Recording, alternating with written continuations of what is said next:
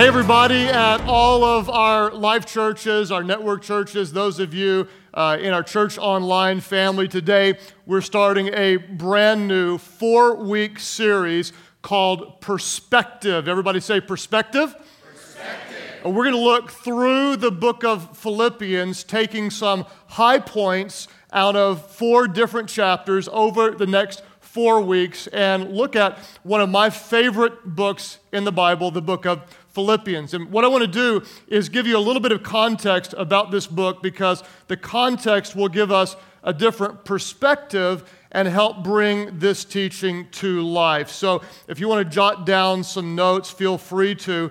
Uh, the book of Philippians was actually a letter written by the Apostle Paul to the church in Philippi. Now, Paul actually started the church. He was an apostle um, who was sent out by God and would lead people to Christ. He would raise up leaders, and he would start churches in all different cities. And uh, this was actually a church that he started around the year fifty-two A D. So uh, about twenty years or so after the death and resurrection of Jesus, he assembled this church, and he loved them dearly. And you're going to see the deep affection the Apostle Paul has for the people in the church in Philippi. Well, he started the church around fifty-two A D. The time he's writing this letter is about ten years later, around sixty-two A D or so, and he's writing in response to something uh, the Philippians did for him. Paul was actually in a time of significant need, and the people took up a very generous love offering to send to him, and normally Paul wouldn't have received um, a financial gift. He was very proud and would say, hey, you know, I've never been a burden to you. I've always worked. Um, I've never imposed uh, on you for a financial gift. But because of his relationship with this church, he actually received the gift, was blown away by it, and so he wrote this very heartfelt and emotional thank you letter and mingled in it some gentle and loving instruction.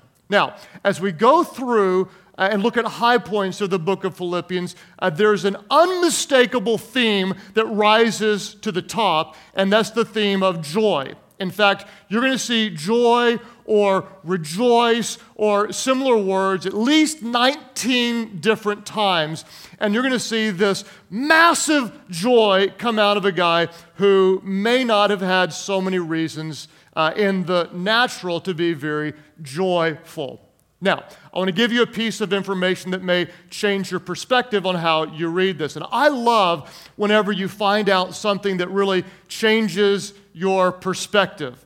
For example, I don't know if you've ever met someone and thought, man, I don't like that person. They're kind of rude. They're they're snobby. They're stuck up. How many of you ever met somebody like that? Don't, don't elbow them and say you're sitting next to them. That would not be polite. But then when you find out more about their story and, and you hear maybe what they've been through or what they're going through right now, you're like, oh, wow. You know, I had no idea. And then you maybe have a heart for them because that new piece of information changes your perspective.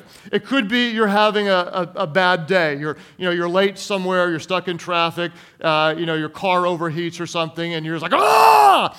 And then you hear about someone who's having a really really bad time. They've been through something tragic, and all of a sudden you go oh wow. That changes my what? It changes my perspective. I used to um, uh, back years ago. I knew a family that had four kids. We only had two kids at the time. I was like, man, that's a big family, four kids. Now, with six kids, I look at those little scrawny four-kid families that don't even need hardly a minivan, and I say, with six kids, that changes my perspective. Uh, when I was growing up, there was a, a kid that lived down the street. I thought they were really, really rich because they could go on a ski trip every single year. I was like, that's rich. Years later, I had another friend. They went on two ski trips a year and owned their own skis. Like that, that's really, really rich. Years later, I met a kid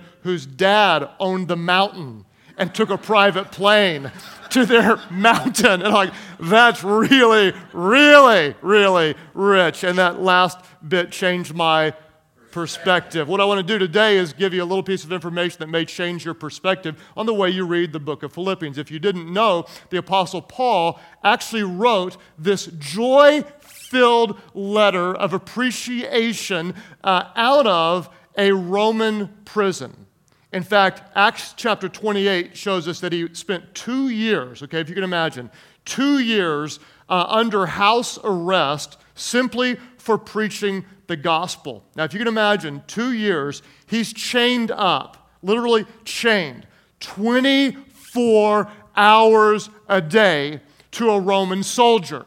Now, if you know about Paul, Paul's greatest dream was always to take the gospel to Rome. He wanted to go to Rome as a preacher, but instead he was in Rome as a prisoner.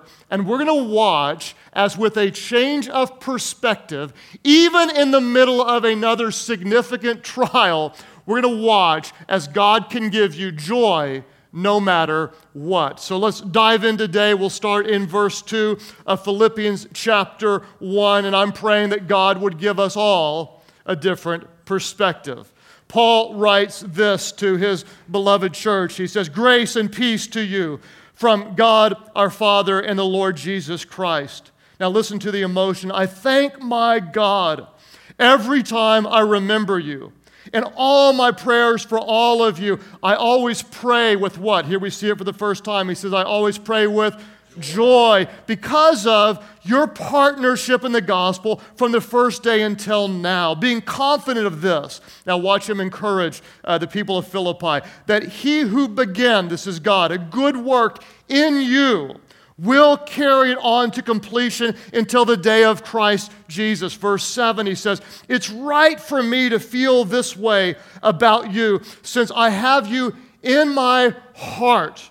For whether I'm" what? Everybody say it aloud. He said, "For whether I'm in chains, if I'm a, a prisoner, or defending and confirming the gospel, all of you share in God's grace with me." And there you see him saying, hey, even if I'm in chains. And he knows that the Philippians are going to be very, very concerned about him. And so he's about to start to tell them, kind of, here's what I'm going through, and I don't want you to be freaked out. Now, if there's anything that Paul would have wanted to change, chances are he wouldn't have wanted to be a prisoner, but he would have wanted to be free to preach the gospel.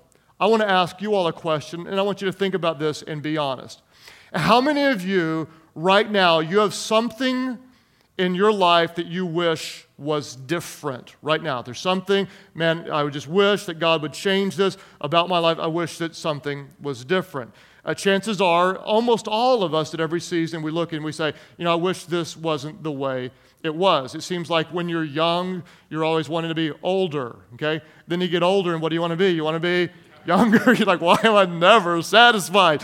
Uh, sometimes you look and say, you know, I really wish I wasn't doing the kind of work I'm doing. I'm in a job that It you know it seems beneath me, or it's not very fulfilling, or I'm not crazy about the people I work with. They drive me crazy, you know. Or, or sometimes you may look and say, I really wish I didn't live where I live. I wish I was in a different city. I wish I had some different friends. You know, I wish I lived in a different house, or I wish I had a house. Some may say, you know, I wish I was married. And those who are married, like, I wish I had a different kind of marriage. Uh, some without kids would say, oh, I'd give anything to have kids. And then those with kids say, I'd give anything to have different kids, or at least that they would behave differently. And we look at our lives and think, you know, I just wish that there was something about my life that was different.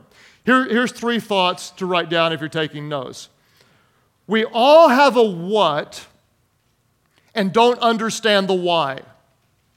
You know what I'm talking about? That there's a what. This is what's going on in my life, and I don't stand, understand why it's not different. God, why don't you do something about this what in my life? At different seasons, all of us, we have a, a what and don't understand the why. I hope it brings you encouragement to write this down. Remember, God always has a why behind the what. I love that. God always has a why. God is not a God that wastes a hurt. God's ways are higher than our ways. His thoughts are higher than our thoughts. He is good through and through. He is in control. He can take what the enemy meant for evil, and our God is so good that he can turn an attack into something good, and he can make a trial, something in you that, that, that develops a character in you, and he can build your faith through difficult times. God is working in all things to bring about good. God has a why in the what's that we don't understand. Another thought, if you're taking notes, is this: I don't have to understand the why to trust God in the what.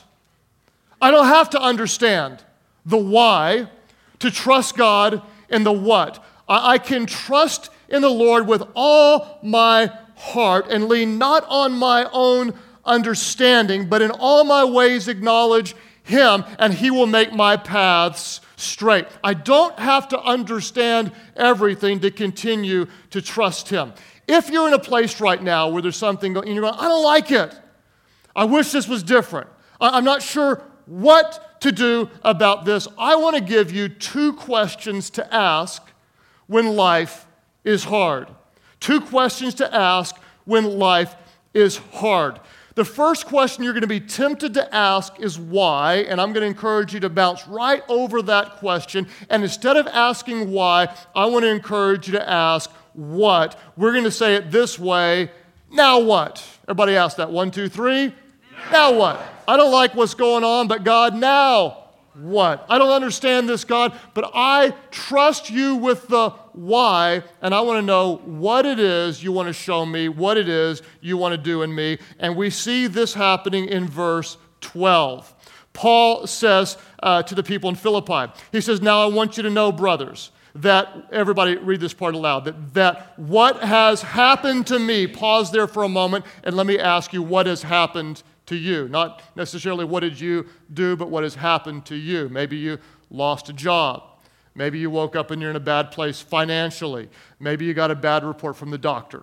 Maybe you've got a relationship that's important to you that's massively messed up right now. Maybe you've hit a dead end and something's really, really bad. Maybe your cat had kittens and you you, you, you weren't expecting this. And some, just joking, some, something has happened to you that you didn't plan. Paul says this, now I want you to know, brothers, that what has happened to me, oh my goodness, you, you, it looks bad, but it's really served to do what? It's really served to advance the gospel. This word in the advance, uh, this translated advance, it's a term, it's a military term that means to move forward. It's described as, as when a, a group of troops are actually uh, on the move to attack and to move the ball forward. And very literally, it's often used of a group that goes ahead to clear the underbrush or to clear the obstacles so that the army can come along. And, and Paul's saying, what looks really bad is actually something that God is doing something uh, good through. What's happened to me has really served to advance the gospel. Now, a lot of times you're going to be in a place and you're going to go, this isn't good. I don't see God working here. I don't feel his presence. I don't understand. There's nothing good that can come out of this. I want to encourage you to stop and have a change of perspective and realize that our God is big enough and even specializes in working through things that we don't understand. We serve a God who can turn what we call obstacles into divine opportunities for him to show himself. We serve a God that can take what we call setbacks, and he can actually turn them into set-ups for him to be glorified and for us to make a difference. We could say it this way. You may feel like you're in prison. Oh my gosh, I'm chained up to this thing that I don't like. Well, your prison can become your pulpit. In other words, there could be a purpose in your prison. What's, what the enemy meant for evil, God can actually use for good. In the middle of the thing that you would never choose, God specializes in using those things for his glory. Your, your prison could become the pulpit where you share what God is doing. There is a purpose in your prison. You may not see it, but God can give you a different perspective. Um, I, I don't know if any of you ever remember back uh, several years ago, there were these pictures that you don't often see in the mall. They were called like magic eyes, and they're like they're like a collage of all these different colors. And they would say, you know, if you look into it, you can see three D images that, that appear. How many of you know what I'm talking about? You know what I'm talking about? Yeah, I hate those things with all my heart. Loathe them, you know, because I'm colorblind. And, you know, all my friends were like, oh, it's so neat. I mean, you just look at it and like, three D. I mean, like, can you see it? You're like, no, you're lying. You're all in a club. You know, you're blood brothers, and you've all sworn to torture me because I can't see those stupid things. And and for years, I was frustrated uh, by this until one time my family went on a, a vacation, and we got suckered into going into Ripley's Believe It or Not. The fact that I paid eighteen dollars for a ticket, man, believe it or not, that actually happened. And so the good news is, in this place, they actually had one of those pictures, and it, there was an instructions on the side of it that said, you know, what you have to do is you, it was, you have to look through the colors, and you have to let your eyes get kind of blurry, and you have to see through it, and when you when you see through it and stare at it for a long time, these things will come out. And, and so I just told the family, you guys go on without me. We don't have to drive home until Sunday. I'm going to be here until I see this. And they went on. And so I just got, got in the position, and I I mean, I, I'm postured, and I'm looking through it, and and... doing everything with my eyes. And I don't know how long. It, it might have been ten minutes. It might have been eleven minutes. It might have been twelve minutes. But God is my witness. All of a sudden, I saw it. And it was the most glorious, God-inspired moment. There were three D dolphins that came. They were jumping through little hoops. And there was one with a ball on it. And I, and I, I saw it. And it was so great. I said, Amy, come quick! And then I lost it, and I never saw it again. But... for a moment, I had a change of perspective, and what was always there, I finally got to see. Now, this is going somewhere. Can you see? There are times when you're in a place where I don't see it, and I don't understand, and I don't like it. And even though you can't necessarily see it, God is there. If you'll just look through the circumstances and kind of get a funny look on your eyes, you can actually see that God may have a purpose in the middle of your prison. If you just look with spiritual eyes, He'll give you eyes to see. I can use this thing that you would never choose if you'll trust me with the why and just ask me, what do you want to do, God, through this? Now what? What do you want to show me? What do you want to do in me? What do you want to do through me? What way do you want to use this that I would never choose to bring you glory? I don't understand, God, but I trust you with the why. Now what? Now what?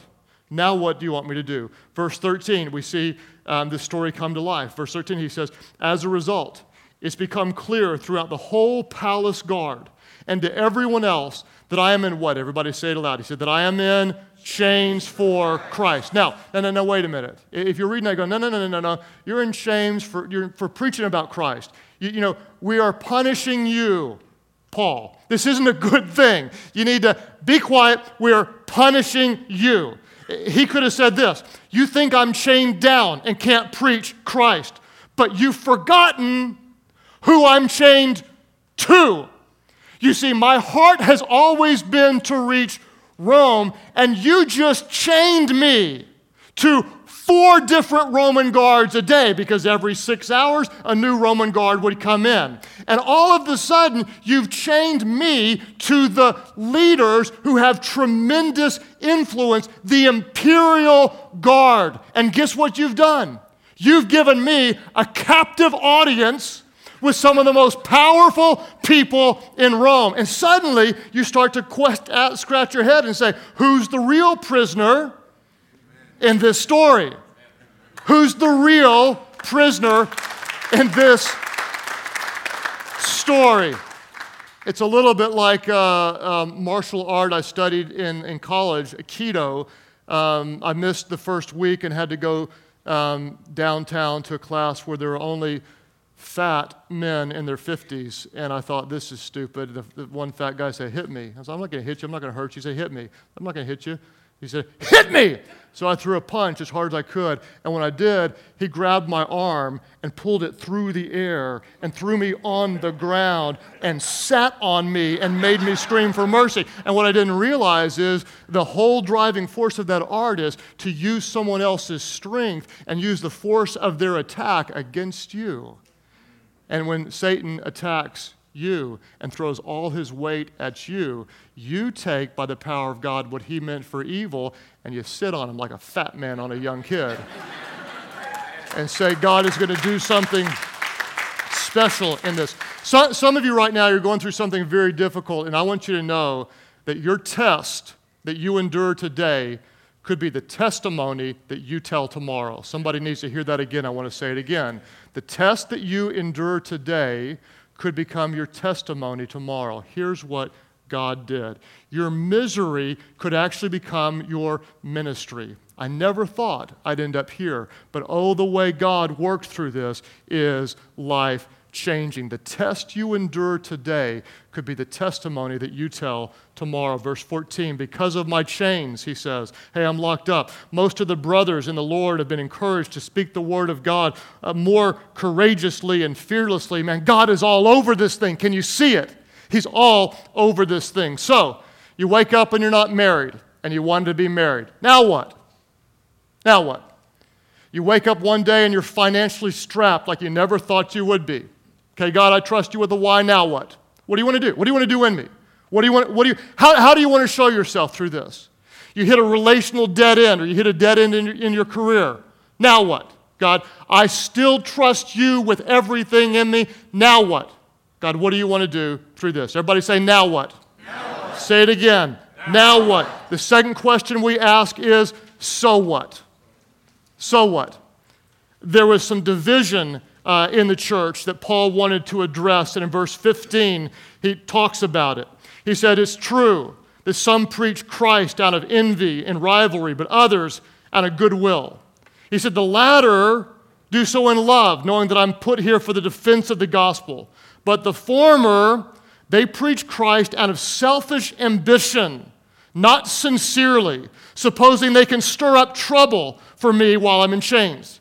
Then in verse eighteen, he asks the question. He says, everybody read it aloud. He says, but what does it matter? The most important thing is that in every way, whether from false motives or true, Christ is preached. That's what's important, the most important thing. Hey, what does all that other stuff matter? I could get pretty riled up about it. We could go on and on about it, and we could blog about it, we could gossip about it, and we could write letters of complaint about it, and we could have all sorts of pity parties about it. But he says, what does that really matter? What's most important is that Christ is preached. And sometimes when you get in a place in life where there are some things that are bothering you, you just have to learn to say, so what? What, what does it really matter? In fact, the words in the Greek that's translated this way are the words tiskar plan. Everybody say tiskar plan. Now, when you say plan, you have to say it like tattoo from years ago when he said, the plan, the plan. Okay. For those of you that were not a product of the eighties, I apologize to you, but for everybody else, you feel my love right now on Fantasy Island. So it's, it's, it's, it's this tiskar plan. What, what does it matter? What, what does it matter? What I've trained myself to do, um, and I don't always do it, but I, I try to, when something irritates me, when something bothers me, I try to ask myself, so what is this going to matter a hundred years from now? A hundred years from now, how big of a deal is this? If it's not going to be a big deal a hundred years from now, not a big deal. In fact, a lot of times, uh, it's not going to be big a year from now or even a month from now. And so when we ask this question, what it does is it helps us to f- focus not so much on uh, what's not important, but it frees us to focus on what is important. Um, back in two thousand one, our church had Um, the first big opportunity to present what God was doing in front of the most strategic church leaders in our country. And we were mostly invisible then, and so we uh, we put together the most elaborate um, package of, it was like a little book, that four color, that told the story. Each book was like this thick, and we made hundreds of them to hand out and present to the greatest church leaders in the country. And th- we had never been more excited. Like, this was a great, and and the books came in late, so we couldn't ship them ahead. We had to actually take them on the airplane. And so Pastor Kevin and I had stacks this big, and we're, they're our carry-on luggage, and we're carrying these things, and they represent everything to us. Well, it happened to be September the eleventh when we were in the air flying to Chicago, um, when planes started falling all over the country. And so they diverted our plane, and it landed in Saint Louis. And the packages that we were guarding with our lives, suddenly when we landed and had a different perspective and realized there was no transportation, no hotels available, the economy was shot, the uh, our safety was not what we thought it was, and the whole world was in chaos. All of a sudden, what we thought was important, we dumped in the trash. And I, I remember Just, I remember the irony of it. The thing that was most important to me suddenly became excess baggage. Okay? So what? Tisk our plan. Okay? So you're watching your favorite show, and the president interrupts it with a speech. Tisk our plan. Okay? Tisk our plan. So you're you're running late, and the train slows you down. Is it going to matter one hundred years from now? Tisk our plan. So so you spill something on your favorite outfit. Oh! Tisk our plan. When you identify that this isn't that big of a deal, it changes your perspective, and suddenly you can focus on what really does matter, because so often we get wrapped up in the things that are not eternal. Tisk our plan. So what? Who really cares? It's not that big of a deal. When you recognize what doesn't matter, you can focus on what does matter. What does matter? What does matter? Well, God matters a lot. Eternity matters. Um, serving people matters. Using our gifts to make a difference in this world matters. And that frees us up totally and completely. That's why Paul could say one of the most stunning statements that any person has ever made in the history of the world. Verse twenty-one, he says, "For me to live is Christ." In other words, hey, if I continue living, I represent Christ. I am dead to myself. I live for Him. My life is not my own. It's all about Him. For me to live is Christ. To die is gain. In this Roman prison, when Paul was writing this joy-filled letter, he was awaiting a trial to determine whether or not he would live or they would execute him.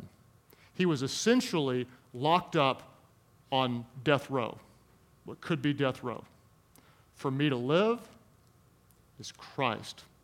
To die means to go to be in His presence. Tisk our plan. When, when you have that perspective, all the things that tend to weigh us down don't really matter that much. We all have a what, and we don't understand the why. The good news is God always has a why behind the what. And we don't have to understand the why to trust God in the what. So we've got something we don't understand why. Now what? God, what do you want to do in me? What do you want to do through me? What do you, what do you want to show me through this? What do you want to do through this attack to bring you glory? Something else gets up. Hey, so what? So what? Tisk our plan. This doesn't really matter, because for me, I'm all about Christ. To live is Christ. To die, hey, the worst thing they could do to me is kill me, and guess what? That's even better, because if you knew where I was going, you wouldn't be so upset about the things of this world. Amen. Change of perspective, and that changes everything. Father, I pray today that Your Spirit would minister to us, especially those uh, that are hurting and struggling, and God, that through Your presence and the teaching of Your word, that we would be different. As you take a moment today at all of our different churches and, and reflect in prayer, I know a lot of you um, are going through a really difficult time, and I don't want to minimize the pain at all.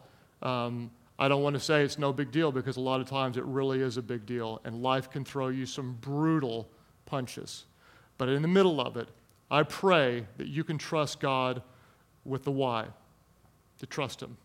And you can get to the place where you say, you know what? What do you want to do through this? What do you want to do? And sometimes you may look at what you're going through and say, it's not that big of a deal. I'm just, I'm not going to let this weigh me down anymore. I want to be about what's most important. All of our churches today, those of you who would say, I am in the middle of something that I really wish was different, would you pray for me, Craig? I'd be honored to. Would you just lift up your hands right now in a, in a symbol of faith before God? I, God, I pray today um, that the power of your Holy Spirit would minister hope and minister faith. God, I pray that there are those today that would realize, because of your goodness, as the enemy throws his weight toward us, God, that you can use what he meant for evil, and God, you can turn it to good. God, I pray that we would be encouraged that the test that we endure today could become our testimony tomorrow as we tell of your faithfulness, how you worked, how you did something in us, and then you did something through us. God, I pray for your miraculous presence to give us a peace that goes beyond our human ability to understand, that we would choose to trust you with the why and then surrender ourselves to do what you call us to do, all for your glory, oh God. As you keep praying today at our different churches, um, let me give you a different perspective on, on pain. I've found that sometimes God in his goodness will allow us to get to a place where we are so low that we have nowhere else to look but up. And there are some of you right now, that might be exactly where you are. You are, you're at the bottom and there's nowhere else to look but up. And I want you to look up to the only one who can help you in your time of need, to look up to our Heavenly Father, to call on him. In fact, uh, if you're not down right now, it's only a matter of time before you are, because the reality is, here's a change of perspective. Um, the worst thing in our lives is that we're born sinners, that we are sinners, that our sin separates us from a holy God, that our sin destroys um, our life, and it, and it makes it impossible for us to know God intimately when we're dead in our own sins. Here's a change of perspective. You can't earn your way to God. In his grace and in his love, he sent Jesus, who was without sin, to become sin for us. He died in our place, uh, was raised from the dead so that anyone who calls on his name would be saved, not because of what we've done, but because of what he did. Change of perspective. There are many of you, you're in a low place right now, maybe because of your sinfulness, maybe because of what life's uh, dealt you, and you're going to call on his name. And I want to tell you, that's why you're here. You are here because God loves you, and it's time to look up, to call on him, to give your life to him. When you do, every sin you've ever committed will be forgiven, and you'll be brand new. You'll be filled with the Spirit of God, and you will not be the same. In fact, that's why you're here, and you know it. All of our churches, those of you who say, that's me, I'm ready, I, I know it. I'm down, I'm looking up. I'm a sinner, I need a Savior. Jesus, I call on you. I give my life to you. To live is Christ, to die is gain. My life is not my own. I give it to you. That's your prayer. Would you lift your hands high right now? Just all of our different churches, just lift them up and say, yes, that's my prayer. Church Online, you click right below me, and we're going to pray together uh, right now. Everybody pray aloud. Pray, Heavenly Father, Heavenly Father, I need your presence. I need your presence. Jesus, save me, Jesus, save me and forgive me for my sins. For my sins. Make me new. Make me new. I believe, I believe you died for me, so I could live for you. Fill me with your Spirit so I could serve you for the rest of my life. Thank you for new life. I give you mine. In Jesus' name I pray. Would somebody celebrate new life in Christ?